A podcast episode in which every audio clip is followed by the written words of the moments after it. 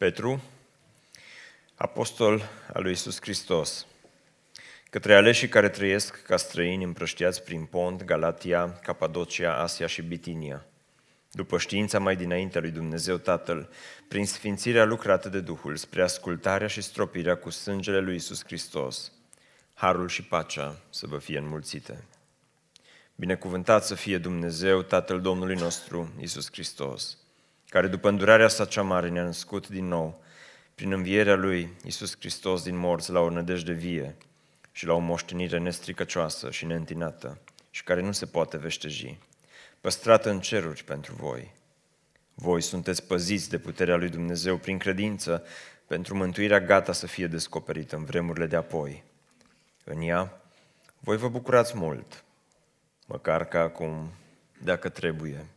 Sunteți întristați pentru puțină vreme, prin felurite încercări, pentru ca încercarea credinței voastre, cu mult mai scumpă decât aurul care piere și care totuși este încercat prin foc, să aibă ca urmare lauda, slava și cinstea la arătarea lui Isus Hristos, pe care voi îl iubiți fără să-l fi văzut, credeți în el fără să-l vedeți și vă bucurați cu o bucurie negrăită și strălucită, pentru că veți dobândi ca sfârșit al credinței voastre mântuirea sufletelor voastre. Amin. Hai să ne rugăm. Doamne, îți mulțumim pentru că Tu ai pregătit pentru noi o mântuire atât de măreață. Te rog să ne ajut să o ducem cu bine la capăt.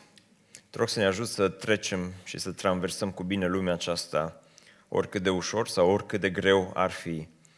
Doamne, dacă trebuie să suferim în această lume, ajută-ne să suferim bine. Dacă trebuie să răbdăm ispita și necazul, ajută-ne să le răbdăm cu bine. Doamne, te rog să deschizi inimile noastre în dimineața aceasta față de cuvântul Tău și te rog ajută-ne, ajută-ne să putem să ne legăm inima și sufletul de ceea ce este speranță vie, ceea ce este moștenire nestricăcioasă și neîntinată pe care Tu ai pregătit-o pentru noi. În numele Lui Iisus Hristos m-am rugat. Amin. Vă rog să vă așezați. Vă spun și eu un bun venit în dimineața aceasta la Biserica Speranța. Am început să citim și să studiem săptămâna trecută cartea 1 Petru, o carte, o scrisoare pe care Petru o scrie evreilor creștini care erau uh, împrăștiați prin diaspora din acele vremuri. Firul roșu al acestei cărți este suferința, și am văzut, am văzut introducerea frumoasă pe care Petru o face în deschiderea acestei scrisori. Vorbește despre mântuire, îl prezintă pe Dumnezeu ca fiind un Dumnezeu măreț, un Dumnezeu trinitar. Și foarte, foarte, foarte frumoasă a fost introducerea. Doar că ajungem acum într-un punct nu departe în scrisoare, unde Petru ajunge sau trece destul de repede la subiectul pe care, de fapt, a dorit să-l abordeze în această scrisoare pe care a scris-o. A vrut ca această scrisoare să fie o încurajare pentru, în special pentru cei care treceau prin suferință în acea vreme. Mulți erau sub persecuția împăratului Nero și erau, uh, treceau prin acest foc al persecuției. Mulți își pierdeau viața, mulți uh, erau uh, exterminați, mulți își pierdeau familiile. Era o suferință cumplită și Petru vrea să fie o încurajare pentru acești oameni. De aceea, în dimineața aceasta, aș vrea să ne uităm la aceste versete unde Petru dă de pământ și face praf tot ceea ce se cheamă Evanghelia Prosperității. Îi Aș vrea să pot să vă vorbesc despre Evanghelia prosperității și să vă spun că o să fie numai fain și o să fie doar bine în uh, viața aceasta, dar nu e așa. De fapt, am vrut să pun titlul acestei predici, Evanghelia neprosperității, dar nu suna bine din punct de vedere gramatical. Atunci am întrebat pe cineva care e opusul prosperității. Opusul prosperității este sărăcia și nu puteam spune Evanghelia sărăcii, uh, că nu suna bine nici așa. Și atunci uh, am pus titlul acestui mesaj, foarte simplu, Când necazul te alege pe tine. Când necazul te alege pe tine. Uneori noi alegem necazul, dar alteori necazul este cel care ne alege pe noi. Și chiar în introducerea acestei predici vreau să mai fac încă o precizare. Precizarea este aceasta. Este greu în dimineața aceasta pentru mine să vorbesc din textul acesta, pentru că sunt două categorii de oameni aici. Mă uit în sală la mulți dintre voi și mulți o să vă identificați foarte bine cu această predică. O să plecați de aici și o să ziceți, predica asta a fost doar pentru mine. Pentru că unii dintre voi suferiți chiar acum, în dimineața aceasta. Și o să vedem imediat că Dumnezeu ne trece pe toți prin felurite încercări. Dar unii dintre voi sunteți foarte, foarte tineri și pentru voi cele mai mari încercări pe care le-ați uh, trăit în lumea aceasta a fost că vi s-a spart iPhone 11 sau uh, nu ți-a dat like la postare sau uh, și eu fac parte din această a doua categorie. Cea mai mare încercare, prin slavă Domnului, prin care am trecut în ultimele două săptămâni este că m-a oprit poliția și mi-a luat permisul. Când poliția te lege pe tine. titlul, te-am să pun titlul predicii. Dar uh, în cazul ăsta nu ei m-au ales pe mine, eu am ales necazul, că am făcut ce nu trebuia să fac. Dar uh, de asta spun că unii chiar trece și mă simt oarecum nevrednic să stau aici în fața voastră și necalificat să, să stau și să uh, vă vorbesc în dimineața aceasta. Unii trebuie să putea să vorbiți mult mai bine despre subiectul acesta. Cu toate acestea, cuvântul lui Dumnezeu este clar și sper să mă ajute Dumnezeu să vă predic un cuvânt clar pentru fiecare dintre noi astăzi. Amin. Hai să vedem ce învățăm de aici. Prima lecție pe care o învățăm este că încercările sunt inevitabile. Încercările sunt inevitabile. Hai să mai citim încă o dată versetul 6 uh, din 1 Petru, spune, în care voi vă bucurați, în care voi vă bucurați, e ciudat cum trece așa de la o evanghelie mare, faină, de la o moștenire nestricăcioasă, parcă ai fi vrut ca Petru să-și încheie predica acolo, să vorbească despre o speranță vie, despre o moștenire nestricăcioasă, despre o moștenire neîntinată și acolo să fie totul și în rest, dacă l-ai pe Hristos, totul va fi bine. Spune, voi aveți această speranță vie în care vă bucurați, nespus, măcar că acum, și care sunt următoarele două cuvinte, dacă trebuie, dacă e musai, cu plăcere, nu? Dacă trebuie, e așa de greu când vine încercarea și, repet, indiferent de vârstă, indiferent de statutul social pe care l-ai în dimineața aceasta, la un moment dat încercarea va veni peste tine. Încercarea va veni în viața ta, încercarea te va alege pe tine și, uh, cum am spus și mai de mult, uneori noi alegem necazul, dar alteori uh, necazul este cel care ne alege pe noi.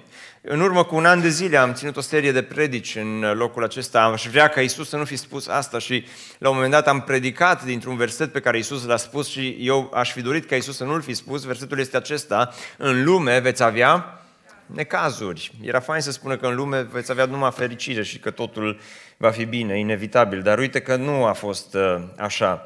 De aceea spune Petru, acum zice, voi treceți prin felurite încercări, prin diferite încercări și uh, propria suferință contează și de asta nu vreau să neg și nu vreau să minimalizez în dimineața aceasta suferința nici unuia dintre voi, pentru că suferința prin care tu treci acum, nu suntem sub persecuția lui Nero, și oricum nu prea a început grozav anul 2020, dacă e să fim sinceri, nu? Că în lumea asta, lumea asta e într-o, într-o fierbere continuă, nu? În uh, Ucraina un avion a fost uh, lovit de o bombă iraniană, uh, alt avion s-a prăbușit în Turcia, în China e coronavirus, la noi se schimbă guverne, prin Europa, unii ies din Europa și nu e chiar așa de roză treaba, nu? Dar, uh, bun, astea sunt deja chestii globale care nu prea ne interesează sau nu ne afectează în mod direct, ai zice, nu te... Uh, nu au așa mare legătură cu tine, dar propria ta suferință din viața ta, oricât de mare sau oricât de mic ar fi, te afectează și contează, chiar dacă poate nu contează așa de mult pentru cei din jurul tău, parcă uneori ai vrea să conteze mai mult, nu? Eu când mi-am pierdut permisul, am trimis un SMS soției sper, sperând că o să primesc un pic de uh, compasiune. Am zis că, uite, mi-au luat permisul și ce am primit a fost că de mult trebuia. Dar uh, a fost bine și atâta. Am sunat un prieten și am zis, uite ce am pățit. Uh, mi-am pierdut permisul și, de fapt, nu l-am sunat când ne-am întâlnit și mi-au luat permisul. O ridicam mâinile în sus și au spus, există Dumnezeu. Serios, deci... Da. Uh, am zis, necazul meu, bucuria lor, asta este. Ce să faci? Dar uh, sunt diferite încercări și pentru fiecare suferința ta contează. Și unii dintre voi, mai lăsând gluma la o parte, treceți prin suferințe groaznice. Sunt unii aici care suferă de cancer. unii tocmai ați fost diagnosticați cu cancer și contează suferința ta și este dureroasă și te întreb de ce trebuie să trec pe aici și te ales suferința pe tine. Sunt uh, cupluri în uh, locul acesta care se confruntă cu uh, suferințe în uh, căsnicia lor. Oameni care pur și simplu nu se mai înțeleg, soți și soții care nu se înțeleg unii cu ceilalți, sunt certuri, sunt dezamăgiri, infidelitate, divorțuri. Și te întreb de ce am ajuns aici, în situația aceasta. De diferite feluri, zice Petru, de diferite feluri. Unii dintre voi vi-ați dorit să aveți succes în lumea aceasta și ai încercat să urci în vârf, în vârful carierei, în uh, vârf în, din punct de vedere financiar și în loc să câștigi mai mulți bani, ai pierdut mai mulți bani și asta îți provoacă oarecare suferință, neliniște. Ai vrea să te bucuri de viață, dar anii tinereții în care ai putea să te bucuri, ți pierzi și ești măcinat că n-am, nu pot să-mi fac casă, nu pot să-mi cumpăr mașina visurilor mele și așa mai departe. Unii dintre voi sunteți încercați din punct de vedere spiritual. Dumnezeu e atât de departe de tine. Îi pur și simplu parcă a dispărut Dumnezeu din peisajul vieții tale. Odată era aproape, acum este departe. Sau poate copiii tăi se confruntă cu probleme în lumea aceasta și te macină, te doare pentru ei. Sunt departe de Dumnezeu, sunt departe de biserică. Copiii tăi s-au înstrăinat de tine și pentru un părinte probabil nu există durere mai mare în lumea aceasta și încercare mai mare decât să știi că cei care ar trebui să-ți fie acolo, lângă tine să-ți fie apropiați, nici măcar nu te bagă în seamă. Și cei din exterior se uită la tine și spun, hm, nu este mare lucru, dar pe tine te doare. Pentru ce să privești ca o mare bucurie când treci prin felurite încercări. Bol de tot felul, neputințe care sunt și se abat peste noi și Pavel spune că nu va ajuns nicio ispită care să nu fi fost potrivit cu puterea voastră și are dreptate, dar cu toate acestea este greu. Și ce, ce învățăm când trecem prin suferință este că este inevitabilă, doar că atunci când trecem prin suferință, Dumnezeu nu ne dă încercări egale cu puterea noastră, ci ne dă putere egală cu încercările noastre. Când trecem pe acolo, Dumnezeu nu ne dă încercări egale cu puterea noastră, ci El ne dă putere care să fie egală cu încercările din propria noastră viață. Și oamenii se raportează diferit. Când trec prin încercări, sunt oameni care vin și spun, tu suferi și poate suferi greu și te apasă suferința, oricare ar fi, te apasă. Și vin oameni care îți spun, tot ce trebuie să faci este să fii puțin mai pozitiv. Așa m-am săturat de atât pozitivism în lumea aceasta. Nu-i bun nici negativismul, dar să fii... E bine, nu zic că trebuie să, nu trebuie să fii pozitiv, dar uneori o atitudine pozitivă doar nu te ajută. Parcă ai nevoie de ceva mai mult. Ai, și te duci și te duci la pastor și pastorul spune că mai trebuie doar să citești încă un psalm și totul va fi bine. Și citești psalmul, dar nu este la fel de bine și ești singur și ești în depresie și simți că nu mai poți merge mai departe și îl citești pe Petru și Petru spune că totuși te bucuri, iar tu nu găsești bucurie. În încercările acestea, și atunci oamenii își caută scăpare. Și unii oameni, în situațiile acestea, ajung să îl judece pe Dumnezeu. Doamne, dar am crezut că ești bun. Așa mi s-a spus la biserică, așa am auzit, așa au zis Cristi, că Dumnezeu e prietenul nostru. Doamne, ce prieten ești Tu că mă lași să trec pe aici prin această încercare? Ba mai mult și cântăm că Iisus al meu prieten scump din zorii dimineții. Cu tine o călătoresc până la sfârșitul vieții, care e adevărat, așa este, dar dar parcă pentru tine Dumnezeu nu este bun. Pur și simplu, pare a fi incorrect cu tine, cu propria ta viață. Tot viitorul ți s-a distrus, a dispărut. Și unde e Dumnezeu în momentele acestea? Și oamenii ajung să-L judece pe Dumnezeu, mai ales să-L judecă nu pe baza Bibliei, ci prin prisma ceea ce aud. O, Evanghelia prosperității.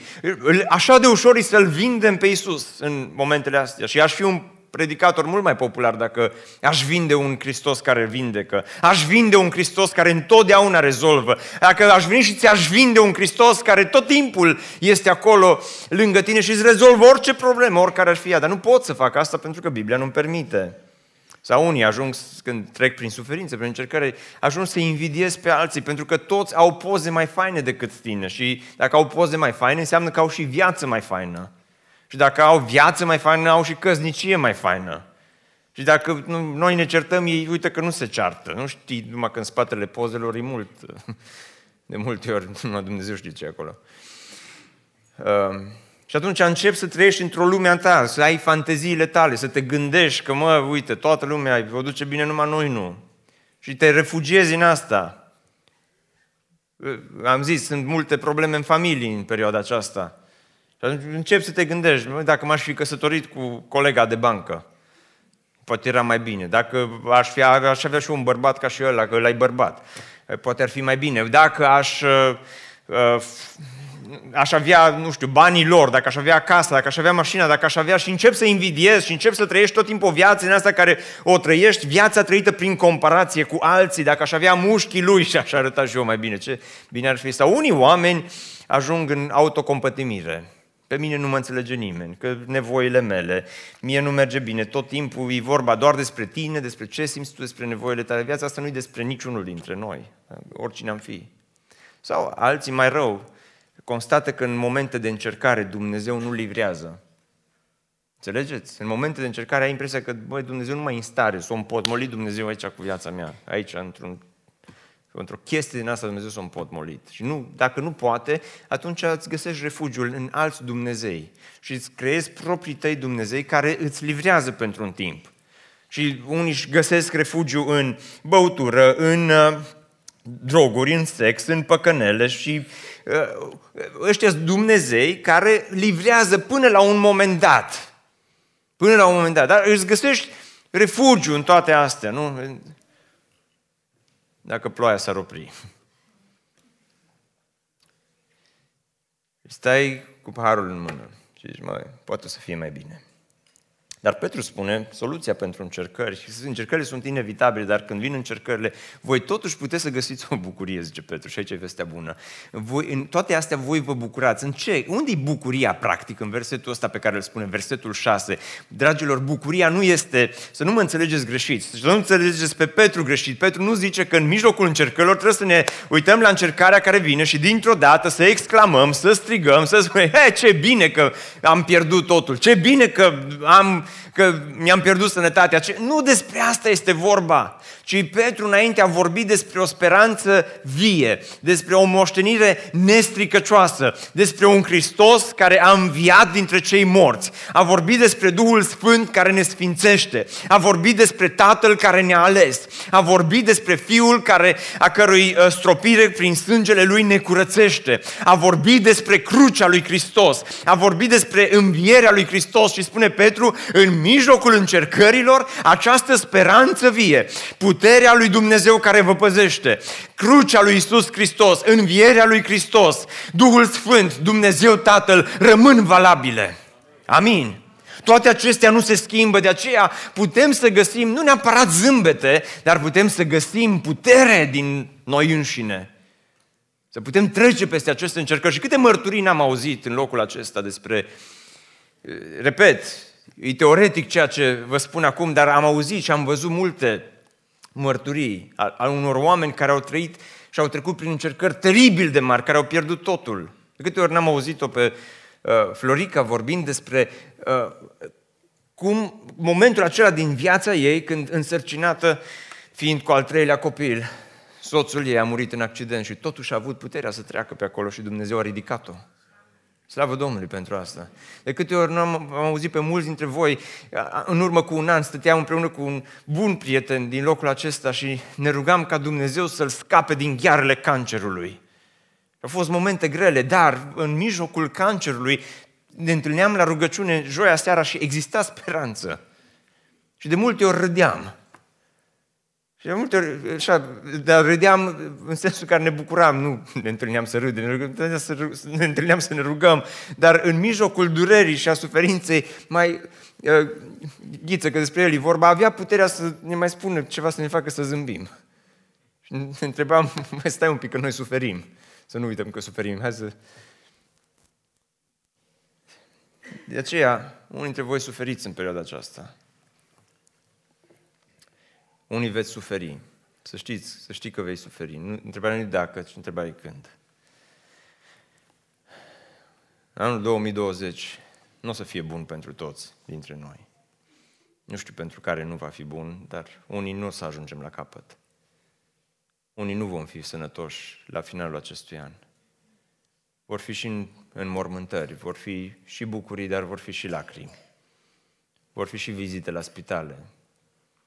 Așa e viața aceasta, împletită cu multă suferință. Dar de aceea trebuie să ai această speranță vie în viața ta când vine suferința. Speranța noastră este în Hristos, nu neapărat în vindecarea noastră.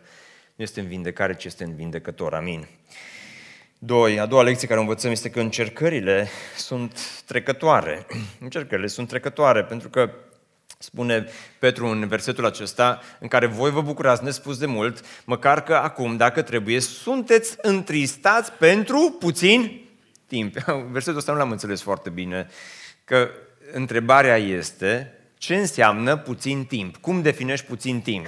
Pentru că puțin timp poate să fie foarte, foarte, o chestie foarte relativă, nu? Hai să vă dau un exemplu. Dacă, dacă vă spun că cineva și-a ținut răsuflarea uh, pentru foarte, foarte mult timp, ce înseamnă foarte, foarte mult timp? 5 minute? Nu vă recomand 5 minute, dar dacă, da, să fie 5 minute, 2-3 minute, pentru ea mai tare 5 minute, 5 uh, minute îi mult sau puțin? E mult, a zis că e mult. Acum, dacă ești foarte, foarte îndrăgostită și te sună el și vorbește cu tine 5 minute și după 5 minute ți-o închis telefonul în nas, ce, dacă face asta, vă recomand să nu vă căsătoriți. Dar, uh, dar ce o să zici? Am vorbit două, trei minute, care s-au părut mult mai înainte. Două, trei minute în cazul ăsta e mult sau puțin? Foarte puțin, nu? Foarte puțin. Observați că există acest uh, e relativă treaba cu puțină vreme. Și de ce spun lucrul acesta? Fiindcă, Petru spune și pentru puțină vreme. Ce înseamnă puțină vreme? Că au fost oameni care au trecut prin încercări și când am auzit despre asta ne-am rugat pentru ei și am zis, Doamne, oprește încercarea acum, te rog să o oprești, pentru că și o zi părea foarte mult. Două săptămâni părea insuportabil. Uh, o lună, șase luni de chimioterapie. Uh, ce să mai vorbim de oameni care suferă atât de greu și trec zile și trec ani și ești acolo și Petru spune pentru puțină vreme ce-o fi fost în mintea lui când o zis pentru puțină vreme. Depinde cu ce compar puțină vreme. Încercarea altora pentru puțin timp poate părea un timp foarte lung, nu? O zi în spital poate fi un timp lung. Luni de zile prin tribunal pentru divorț e un timp mult. Ani de sărăcie este un timp foarte lung. Însă, Petru spune și pentru puțin timp. Și de ce?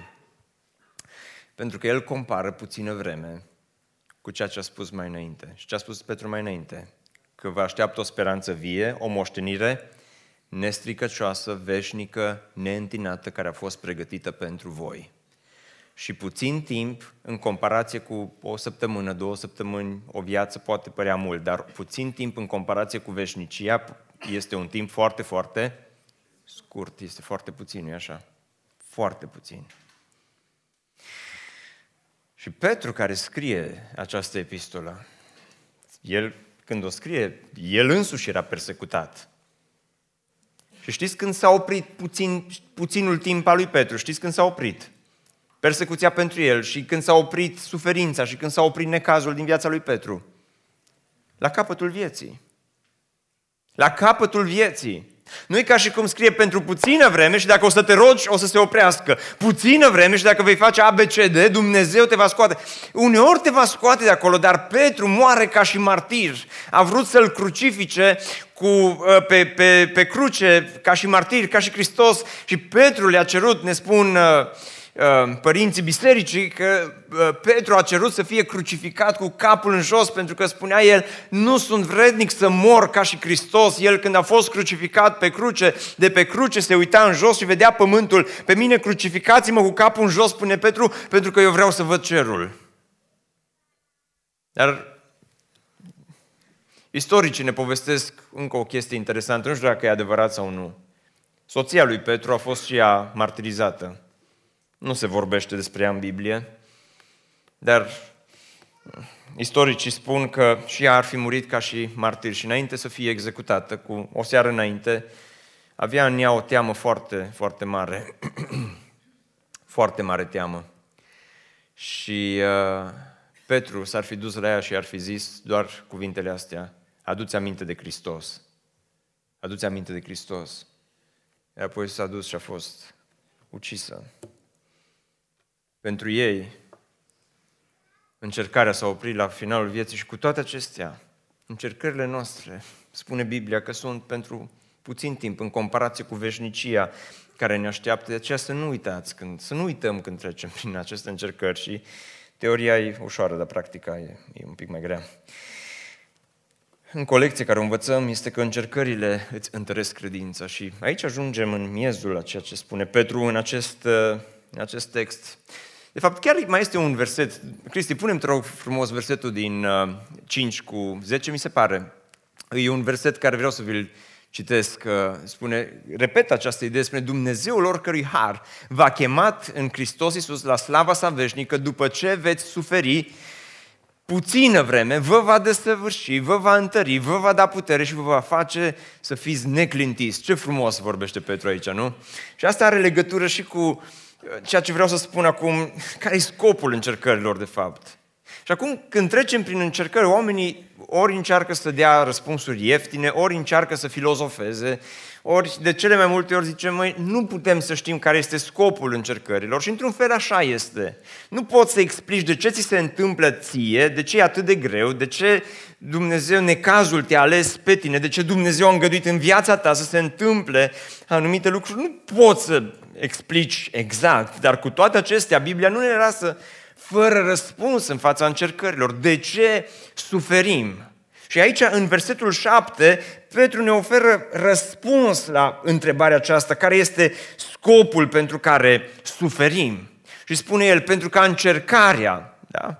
sunteți întristați, zice, pentru puțină vreme, prin felurite încercări, pentru ca încercarea credinței voastre, cu mult mai scumpă decât aurul, care piere și care totuși este încercat prin foc să aibă ca urmare lauda, slava și cinstea la arătarea lui Isus Hristos. De ce suferim? De ce trecem prin necazuri în această lume? Pentru că, spune Petru, încercarea credinței, o credință testată, o credință încercată este mai de preț decât aurul. O credință testată este mai prețioasă, este mai importantă decât aurul. Acum, dacă v-aș pune mâna să ridicați, câți dintre voi aveți credință, dar vă rog nu ridicați mâna, dar probabil că majoritatea dintre noi am fi cu mâna pe sus și am zice, am credință, sunt un om credincios. Și asta ar fi un lucru bun. Acum, o veste proastă, știți care este? Că Biblia spune în Iacov că și dracii cred și se înfioară.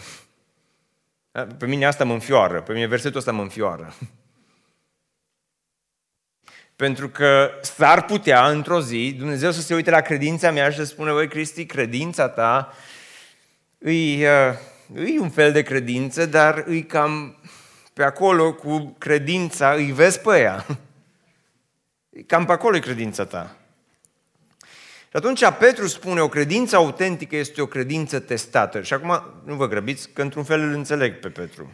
Pentru că, ipotetic vorbind, la care dintre dumneavoastră vi-ar plăcea să vă suiți pe avion, să vă așezați confortabil în scaun, să fie avionul pe pista de decolare, să nu te mai poți da jos de pe avion, dar să îl auzi pe capitanul avionului spunându-ți următorul lucru. Bine ați venit la bordul acestei aeronave, mă bucur să pot să zbor împreună cu dumneavoastră astăzi. Vreau să vă spun două lucruri importante. Unu, zborul acesta este și un zbor de test. Niciodată n-am mai încercat avionul acesta până acum. Este prima încercare pe care o facem și uh, eu încă nu mi-am dat examenul de licență, este, uh, dar am o pasiune mare pentru a zbura cu avionul, așa că astăzi uh, sunt bucuros să îmi exercit pasiunea aici împreună cu voi. Câți dintre voi ați fi liniștiți?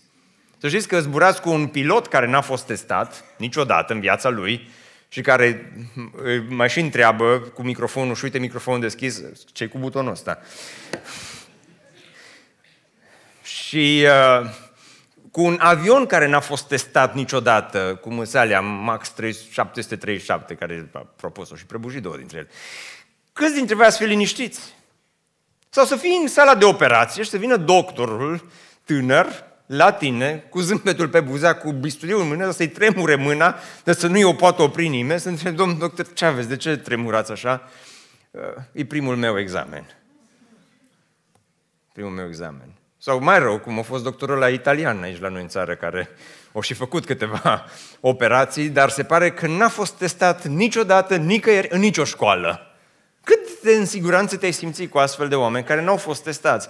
Ei, vezi, zice Cristi, nu suntem, nu ne simțim în siguranță cu astfel de oameni. Atunci de ce te-ai simți în siguranță cu o credință care n-a fost testată?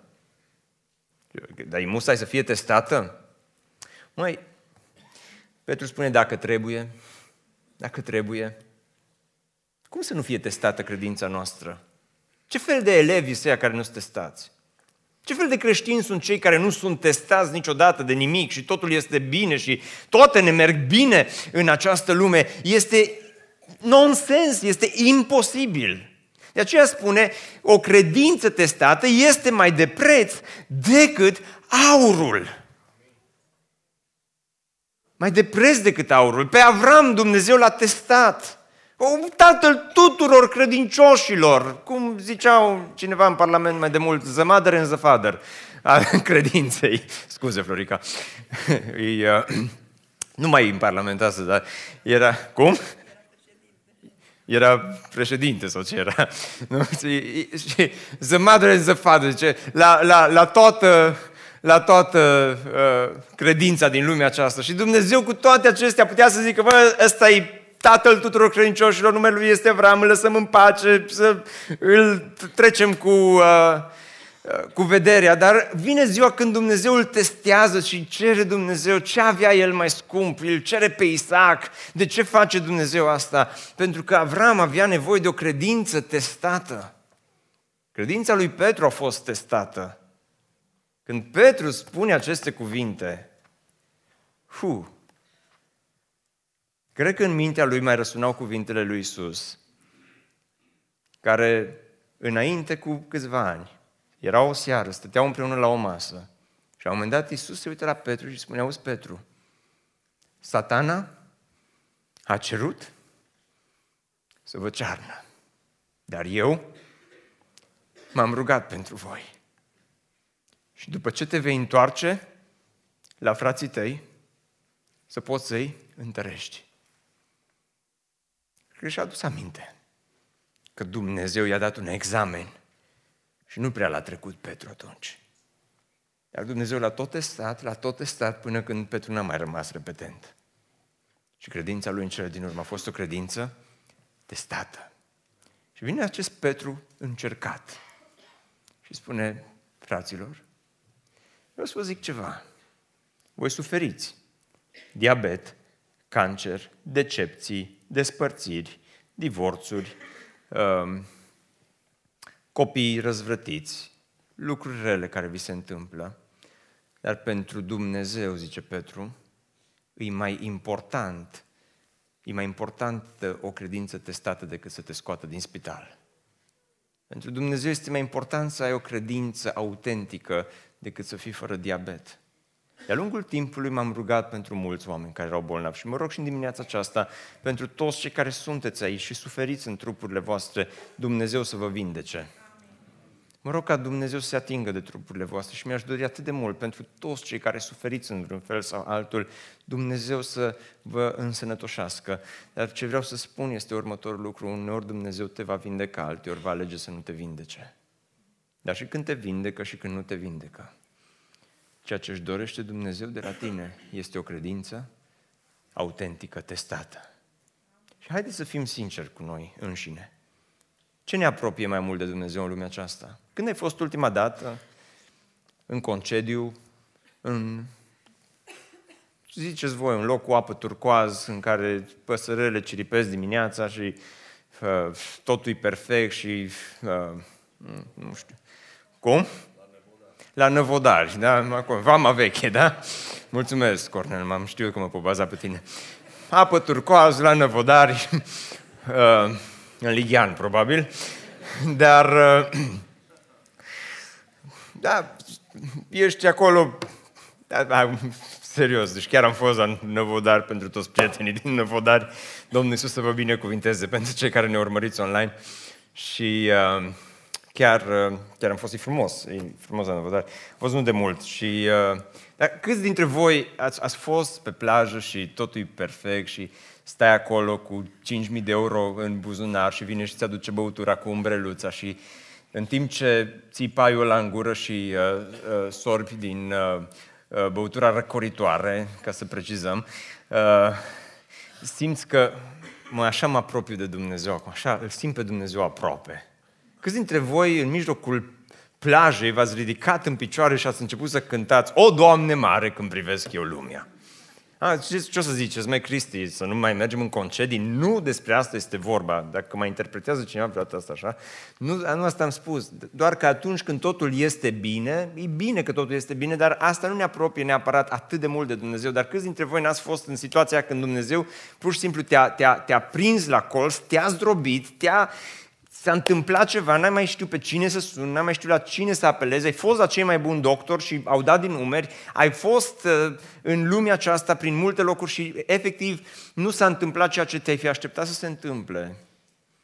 Dar în momentele acelea, în mijlocul suferinței și a durerii pe care ai simțit-o în viața ta, ai știut că Dumnezeu este prezent acolo. Și suferința te-a apropiat de Dumnezeu și te-a dus mai aproape de El. Și astăzi, dacă ești ceva, ești pentru că Dumnezeu te-a testat. Pentru că Dumnezeu s-a apropiat de tine. Și acolo, în mijlocul suferinței, a venit aproape de tine. Încercarea credinței este rea, dar efectul încercării asupra credinței noastre este unul bun, este unul pozitiv. Cele mai frumoase momente care le-am trăit anul trecut au fost momente în care stăteam împreună în rugăciune și ne rugam și ne, ne, ne puneam sufletul pe tavă înaintea lui Dumnezeu, ca Dumnezeu să aducă vindecare. A fost greu, dar a fost bine. A fost greu, dar a fost bine. Pentru Dumnezeu, credința ta autentică este mai importantă decât a te ține departe de spital sau de persecuție. Pentru că asta spune Petru pe care voi, zice, îl iubiți fără să-l fi văzut, credeți în el fără să-l vedeți și vă bucurați cu o bucurie negrăită și strălucită pentru că veți dobândi ca sfârșit al credinței voastre mântuirea sufletelor voastre. Nu știu câți dintre voi primiți mesajul din dimineața aceasta. Nu există nimic despre Evanghelia prosperității în el. Nu există nimic ieftin, nu există, nu, nu pot să vă dau decât ceea ce ne dă Biblia. Și adevărul că viața asta este grea pentru fiecare dintre noi, indiferent prin ce treci. Dar la final se merită. Pentru că nu este vorba despre trupul tău, este vorba despre sufletul tău. Și uneori când Dumnezeu alege să nu-ți vindece trupul, îți vindecă sufletul și o face. În urmă cu câteva zile am citit mărturia unei mame. O mamă tânără din Cluj, în urmă cu câțiva ani a fost diagnosticată cu cancer. Avea doi copilași micuți. Chiar săptămâna aceasta ne-am rugat la grupul mic pentru o altă mamă de aici din Oradea, sub 30 de ani, la fel, aceeași situație, doi copii mici, medicii au trimis-o acasă să-și petreacă ultimele zile împreună cu familia. Te întreb oare de ce? Oare cum poți să treci prin asta? Și am citit aceste cuvinte și poate mesajul din dimineața aceasta n-a fost suficient de clar, poate ce a spus Petru n-am reușit să-ți transmit suficient de bine sau de clar. Ascultă această mărturie. Și nu vreau să fie o mărturie emoțională pentru că e final de predică, ci vreau să asculți această mărturie pentru că mărturia acestei persoane se potrivește atât de bine cu ceea ce spune Petru aici această mamă tânără, în urmă cu vreo patru ani de zile, a pus în practică toată predica din dimineața asta de la A la Z. Și spunea în felul următor. În ziua în care a fost diagnosticată cu cancer, azi am decis să privesc cancerul meu ca pe un dar. De când mi s-au născut copiii, dorința mea cea mai mare pentru ei a fost ca ei să ajungă să-L cunoască pe Iisus Hristos ca Mântuitor și Domn al vieții lor. Dorința mea a fost ca ei să crească în biserică, să aleagă să rămână parte a trupului lui Hristos și la maturitate. Din acest motiv, hotărăsc să privesc cancerul meu ca pe un dar prin care Dumnezeu va putea lucra la viața copiilor mei.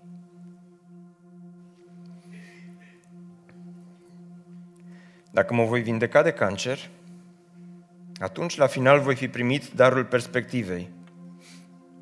Voi fi mai încredințată de menirea mea pe acest pământ, ca și copil al lui Dumnezeu. Și voi putea transmite copiilor mei această menire într-un mod mai real și mai profund, datorită experienței acestei boli. Dacă nu voi supraviețui, voi putea să las în urmă moștenirea credinței. Vreau ca ei să știe că nu mi-a fost frică în fața morții, pentru că am găsit pace în brațele Tatălui meu Ceresc. Indiferent de rezultat, experiența aceasta este un dar pentru mine.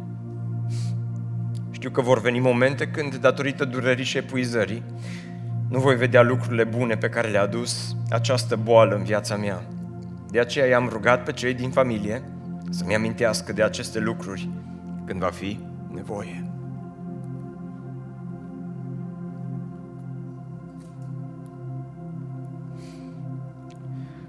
Prin Harul lui Dumnezeu, această mamă tânără trăiește și astăzi. Slavă Domnului pentru asta. Dar a ales la începutul bolii să nu-și risipească cancerul, ci să-l folosească spre slava lui Dumnezeu și pentru mântuirea copiilor ei. Este mai de preț decât mult aur. Mult aur curat.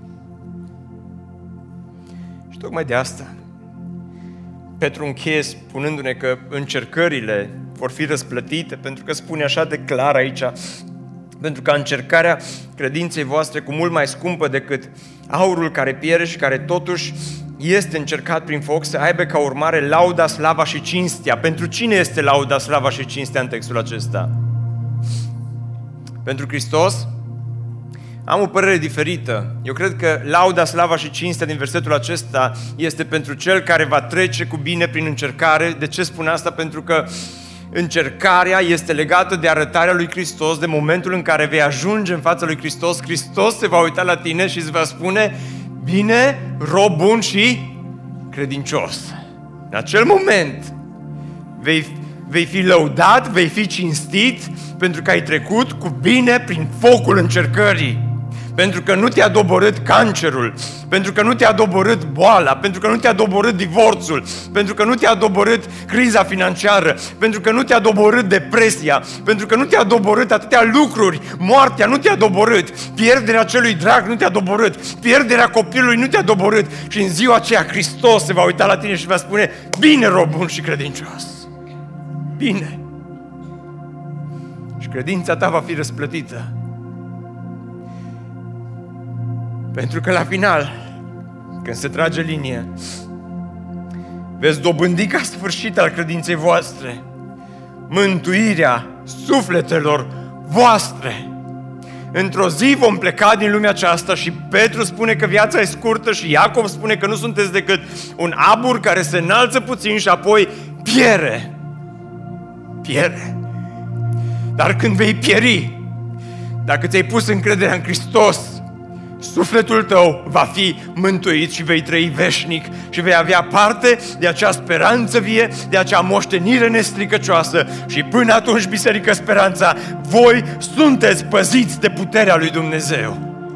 Voi sunteți păziți de puterea lui Dumnezeu pe oriunde treceți. Pentru că El, Hristos, om al durerii, spune Isaia, disprețuit și părăsit de oameni, om al durerii și obișnuit cu Suferința era așa de disprețuit că îți întorceai fața de la El. Hristos s-a coborât în mijlocul suferinței și a umblat prin suferință și a trecut prin suferință. Noi nu l-am băgat în seamă. Totuși, El suferințele noastre le-a purtat și durerile noastre le-a luat asupra Lui. Și noi am crezut că este pedepsit, lovit de Dumnezeu și smerit. Hristos nu s-a dat înapoi din focul încercării, ci El era străpuns pentru păcatele noastre, zdrobit pentru fără de legile noastre, pedeapsa care ne dă pacea a căzut peste El. Dumnezeu l-a zdrobit pentru ca prin rănile Lui noi să fim astăzi tămăduiți. Slavă Domnului pentru asta! Om al durerii, Hristos, a trecut prin suferință și a suferit bine pentru ca noi astăzi să suferim bine. Indiferent care este durerea și suferința din viața ta, așa cum stăm, haideți să închidem ochii. Pentru că spune Petru atât de frumos, pentru că veți dobândi ca sfârșit al credinței voastre, mântuirea sufletelor voastre. O credință autentică este mai de preț decât mult aur curat din lumea aceasta. O credință reală, o credință testată este, este o credință prețioasă înaintea lui Dumnezeu. De aceea dacă astăzi ești aici și n-ai o credință autentică, n-ai o credință reală, aș vrea să te chem la Hristos. Poate vezi Cristi, dar sunt în suferință. Acum este momentul să vii înaintea lui să spui, Doamne, doar de Tine mă mai pot agăța în lumea aceasta. Ești singura mea speranță, ești singura mea nădejde, ești tot ceea ce mi-a mai rămas. Doamne, aș vrea așa de mult, nu știu ce vei face cu trupul meu, nu știu ce vei face cu situația mea, nu știu ce vei face, Doamne, cu încercările din viața mea, dar, Doamne, știu ce vei face cu sufletul meu. Hristos a venit să-ți mântuiască sufletul. Și dacă ești aici și suferi în trupul tău, Dumnezeu să aducă vindecare peste tine astăzi. Dar chiar dacă nu va face, mă rog ca Dumnezeu să se apropie de tine. Mă rog ca Dumnezeu să te treacă cu bine prin încercări, să te treacă cu bine prin momente grele, să te treacă cu bine prin, prin, prin lumea aceasta. Astfel ca într-o zi, El să se poate uita în ochii tăi să spună, bine, rob bun și credincios.